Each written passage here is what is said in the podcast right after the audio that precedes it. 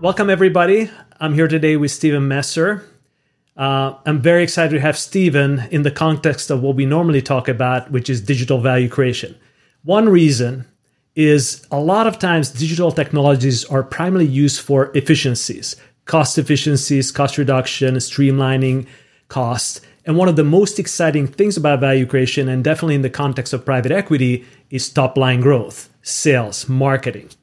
I couldn't think of a better person than Steven, who practically was part of the fabric of the internet by originally inventing affiliate marketing at LinkShare back in the day when he was Entrepreneur of the Year at Ernst & Young, and since then have been a serial entrepreneur, angel investor, and lecturer at various business schools. So Steven, welcome. Thank you for having me. So I figured to start it off, why don't you say a couple of things about yourself? I work with my sister and my brother-in-law, which might seem strange, except for we come from an entrepreneurial family. So our whole lives have been spent trying to reimagine and disrupt the way businesses historically operated and to find ways to really create value in a manner that may not have been possible before technology advancements. Almost always we work in a network-based environment because we find networks provide a multiplier effect in terms of a value that you can create around technology. And we'll talk a little bit more about that today as we dig in deeper. But networks always have this amazing exponential growth capability. And we find that that is really, of course, in the end of the day, the most disruptive thing. Why don't we start up with something that's most recent in everybody's mind? So we are all in navigating different aspects of digital technologies. So for the meaning of this podcast, I just call it digital, as bad as that general term is. So through the crisis, what are the kinds of things, trends, or acrobatics that you noticed that may have been surprising for you, or maybe it was something you expected to happen? So historically, part of the mission of Collective[i] is to optimize the globe's economy from a B2B perspective. And so we always saw our mission as to eliminate or mitigate these economic disruptions, whether that be a recession, depression, et cetera. And what I'll say that was the most exciting thing to find from both the data that we see as well as the business was actually maybe some of these dislocations, as horrible as they are critical. It seems when you look that the 12 Goldilocks years that we had actually stifled innovation quite a lot. Kai-Fu Lee used to talk about how China had surpassed the United States in its adoption of use and amongst its general population of technologies that use AI. And in the last 3 months of COVID, what you've seen is this huge adoption and a mass acceptance of technology in a way you've never seen before. This sort of concept of never let a good crisis go to waste has really been a major advancement in the adoption of AI technology in general, but also new approaches to business that would have been unheard of even 6 months ago. I mean, you currently work with a lot of companies that are more in business-to-business kind of sales environment. Did you see major shifts in terms of how people interacted with your network, how they sold from company to company? I anticipate some of the, you noticed some of the reduction in activity, but what are the kinds of things specifically that you noticed? The first thing was a massive rush to automation. We have a product called Intelligent Writeback, and we automate the traditional sales forecast to make sure that people get a daily forecast.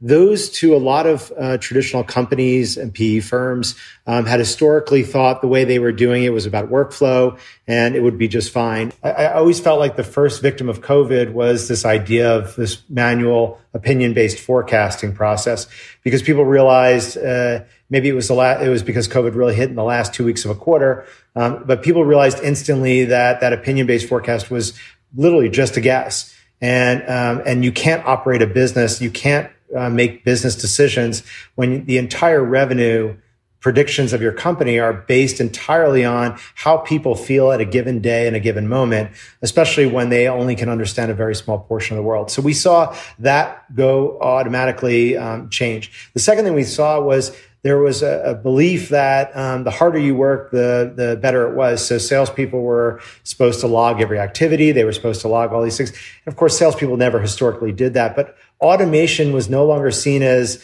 a replacement because salespeople were lazy or whatever they wanted to call them. Actually, quite the opposite. People started thinking about efficiency, where they spend their time, how they work. So it was amazing to see how quickly the logic changed from these legacy way of thinking to a technology AI first approach for our customers. But the speed was unparalleled.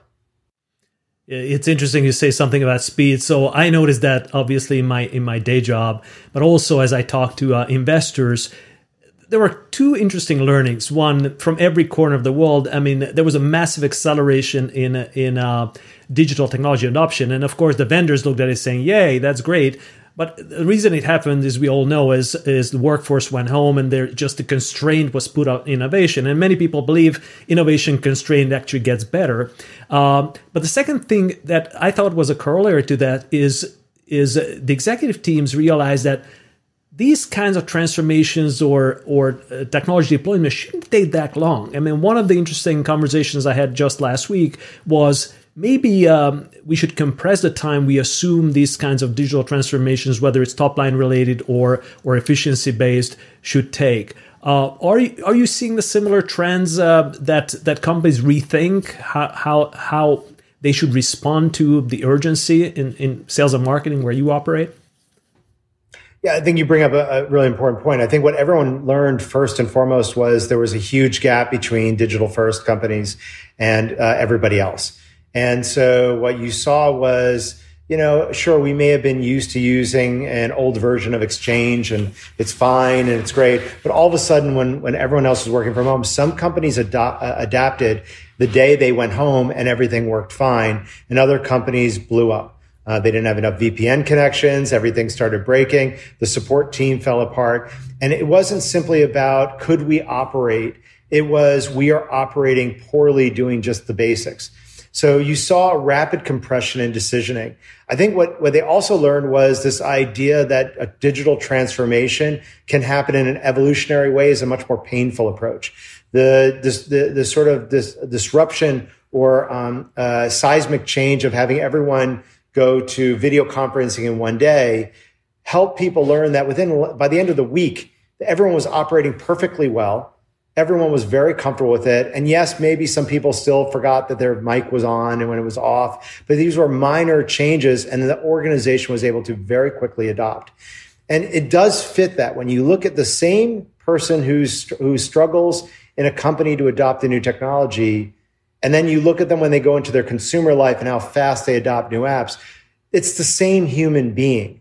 The question is whether the organization as a whole is willing to quickly adopt in the way they would if they were an individual. And I think what we've learned is actually that is the much more efficient way. It's much easier for the user base to make a rapid adoption than these slow rollouts that have historically gone on. And I think I doubt they'll go back. I don't think we'll go back to these 9-month decision processes, slow rollouts, picking small groups. I think you're going to see much more of a revolutionary approach in technology. You operate in the AI, machine learning enabled sales space, which for many, it's believed that sales will be the last part of a business that will be automated. That's sort of immune to automation because it's an art, not just a science. Whereas marketing has been quite automated in many ways, from ad marketplaces to just the way commerce works. So do you think there's a shift now of a larger percentage of the actual sales interaction, especially business to business, being automated? It has to be. Look, you have a customer who's expecting answers immediately. They've been trained for 20 years on Amazon in their personal lives. As you see across rapidly growing technology sector in the B2B space, you're seeing more and more automation allow people to make decisions, to get a product up and operating, use it, and decide if they want to buy it right away. And everything is about shortening that cycle.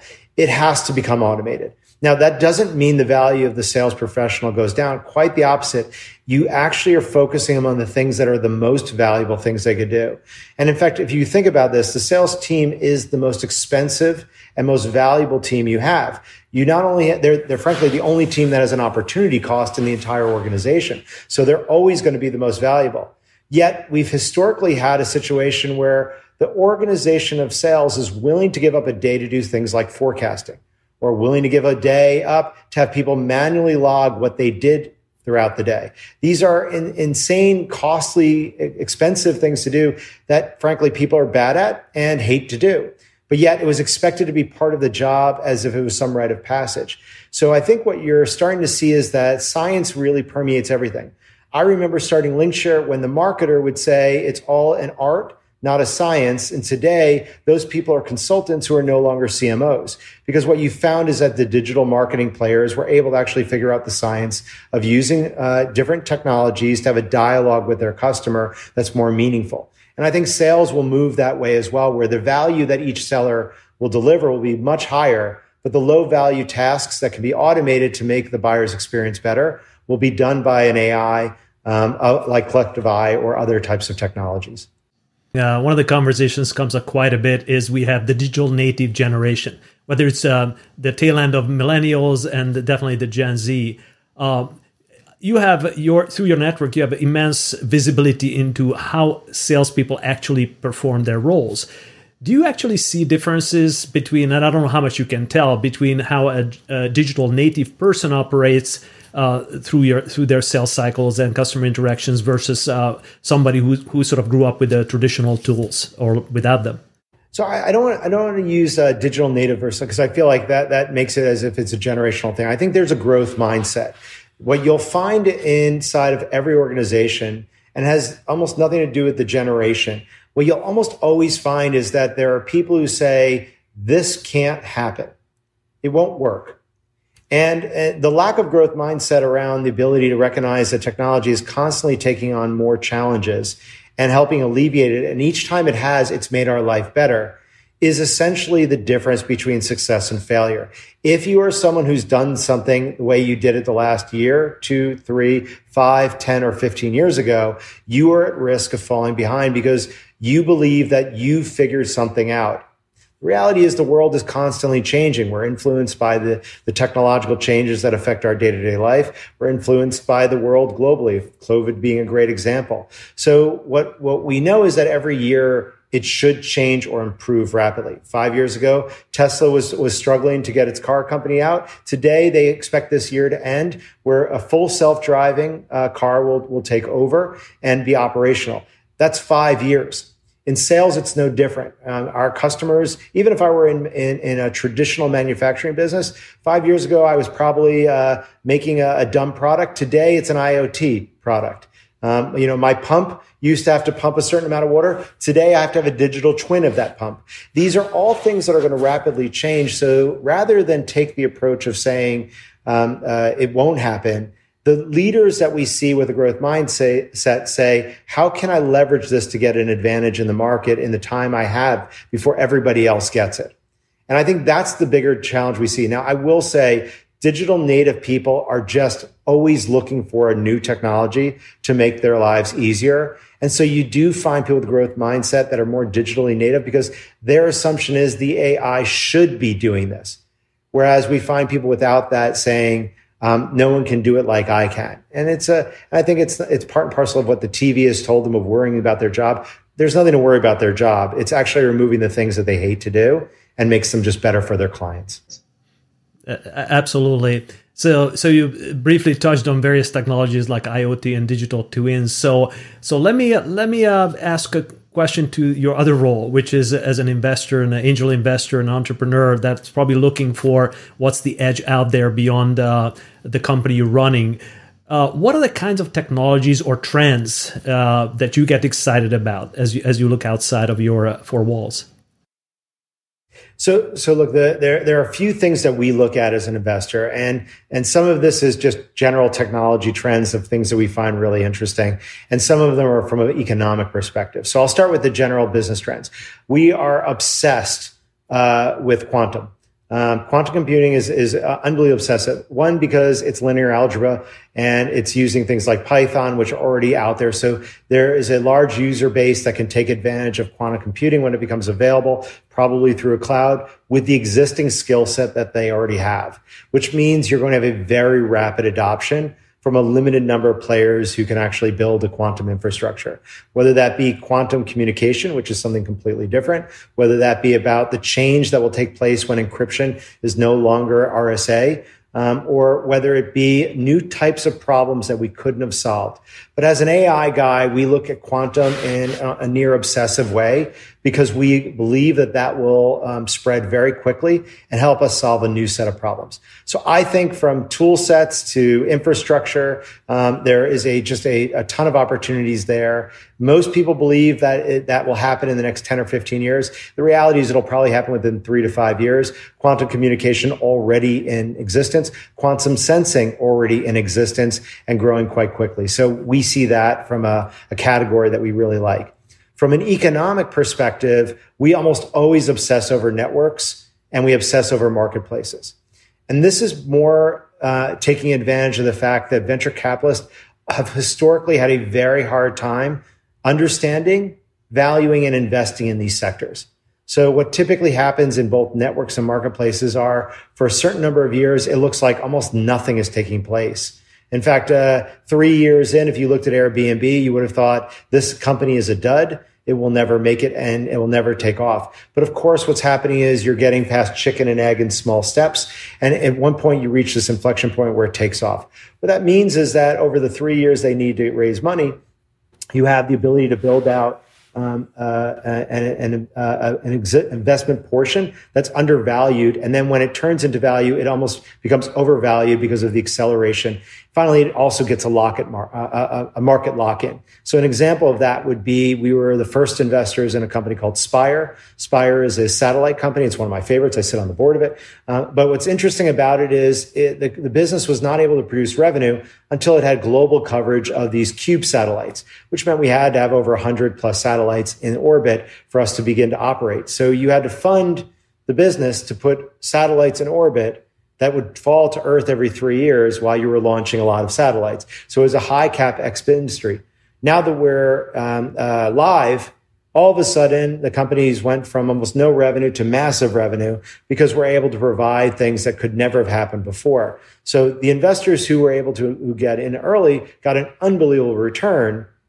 The investors now who want to invest are paying the premium of having missed that opportunity. So that's an example of where we like it. Collective[i] being the exact same story. We're a network business where in the beginning we had to convince companies to join our network. Today we have the largest history of buying and selling data across every industry. That's given us a market advantage in being able to do better predictions and things like that. So those are the examples that we like on those side. Yeah, I like them. And one of the questions I usually ask people is which of these technologies do they think is hype versus not hype or not hyped enough? And it's funny because you mentioned quantum computing, and I heard people put quantum computing as an imminent opportunity versus a pipe dream. But when you look at technologies out there, what are the areas that you're not excited because you think it's overhyped? Is there such a category? I think today, virtual reality, obviously you've seen what's gone on with Magic Leap and some of the other players there, even Palmer Luckey, who started Oculus, which was acquired by Facebook, has moved on. It's not that it's not valuable. I think there are just a lot of challenges around that.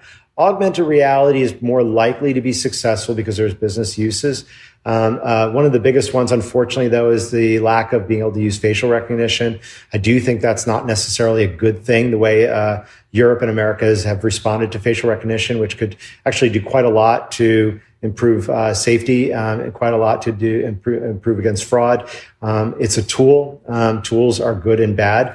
Unfortunately, it's gotten shellacked with the bad brush. I always try to explain that all tools can do good and bad things. A scalpel can kill someone and save someone at the same time. It's a tool. The user is the thing that you have to provide laws against. So while we do absolutely need to protect against some of the negative uses, it would be amazingly valuable to be able to have a security guard know that at a, you know, at a nuclear facility that this person actually is the person they claim to be, and things like that. So I think in the meantime, virtual reality, I think, will go on being a bit of a fringe.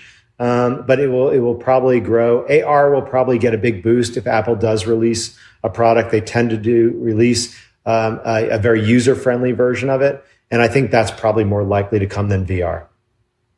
I happen to be a fan of augmented reality in one area because I saw that used extensively in factories and semiconductors and elsewhere. But I agree with you. There's a lot of things around VR that it's unclear in terms of applications. So, Steven, as a final question, one of the things I thought about is you have a very unique perspective, from looking at things from an entrepreneurial side, from running a business and talking to executives, and also being an executive yourself, running a business and growing it. So as we revert back to selling and improving the sales process, if you sat down with a CEO today, how would you talk to them about AI and machine learning in the context of enterprise selling? What is it you think they should think about, both in terms of short-term capability, but also long-term priorities? Look, I think sales has historically gotten a free pass because everyone's been afraid to shake the tree. Historically, sales leadership controls all the information about what's going on with their customers. They control the story about what they're hearing from the market, and they control where the revenue they believe will come from. And what that's done is made sales a very powerful player. It's part of the downside that sales is encountering now, which is they haven't innovated. They're now feeling innovation being pushed or thrust upon them. Things like Outreach, Salesloft, Yesware, all these technologies came from the end user, not the leadership. And so what's happening is, just like the marketers 20 years ago, a lot of the technology is driving them to change as opposed to their adopting or getting hold of the change. The reason why I bring that up is if you don't control the revenue, you can't optimize the business, whether it be all the way down to supply chain of what material is needed in what factory, what warehouse should have what material so they can ship. All of these things start from a very predictable process of sales where you can understand what customers are looking to buy, what products far in advance of when they need to be in the warehouse. But yet that hasn't been able to be predictable because sales professionals haven't provided a clear view into what's going on. What AI does for everybody is help the organization to become very buyer-centric. We call it at Collective[i], the Amazonification of B2B. How do you make sure that you can do things like deliver a product that used to take 2 weeks in a day? Well, you do that by doing, predictive. And you do that by doing things that are anticipatory shipping. Like, we expect in a flow business that you'll be buying these products. So we have it already at a warehouse that's closest to you because we assume that you'll need it. And we can cut down on the shipping cost by making sure it's there. These are examples where you can drive through sales with AI, mostly with Collective[i]. You can really transform the economics of a business, but that also makes it easier to transform an entire industry. Remember, people forget it was one-click shopping that decimated Toys R Us. It wasn't all of Amazon's Prime, everything else. Each additional area that they were able to roll out, because Amazon had better data, enabled them to do something that caused their competitor to no longer be competitive. And I think that's a big benefit of where we spend our time. In fact, we spend almost all of our time using AI to analyze where can we find efficiencies and optimizations. I think it's why PE firms love us so much, which is we give transparency, visibility, but more importantly, we give them the levers they can pull to completely change the economics of their business and to do without having to gut the way the sales organization operates. Yeah, absolutely. For those that are PE listeners in this video series, clearly there's an impact on the top line, but also on working capital. One of the things I like about it is how this kind of predictability helps with the inventory levels and inventory turns, and therefore working capital and cash flow. So that could be the green eye shade angle of what you're talking about. Exactly. So, Steven, thank you so much for joining us. There's so much to do, and I'm definitely going to be a listener to the video podcast you guys are putting out. It's very exciting, and I think the general topic about B2B sales growth, I think a lot of my clients are thinking about, because the only way out of this pandemic is actually in sales growth and expansion. So excited to have you. I'm glad we got your perspective and looking forward to reconnecting soon. Thank you for having me here. You know, your podcasts are always one of my favorites. I listen to all of them. I think anyone who doesn't take the time to listen to it is missing out on an opportunity to grow. So thank you for having me here, and thank you again for your time.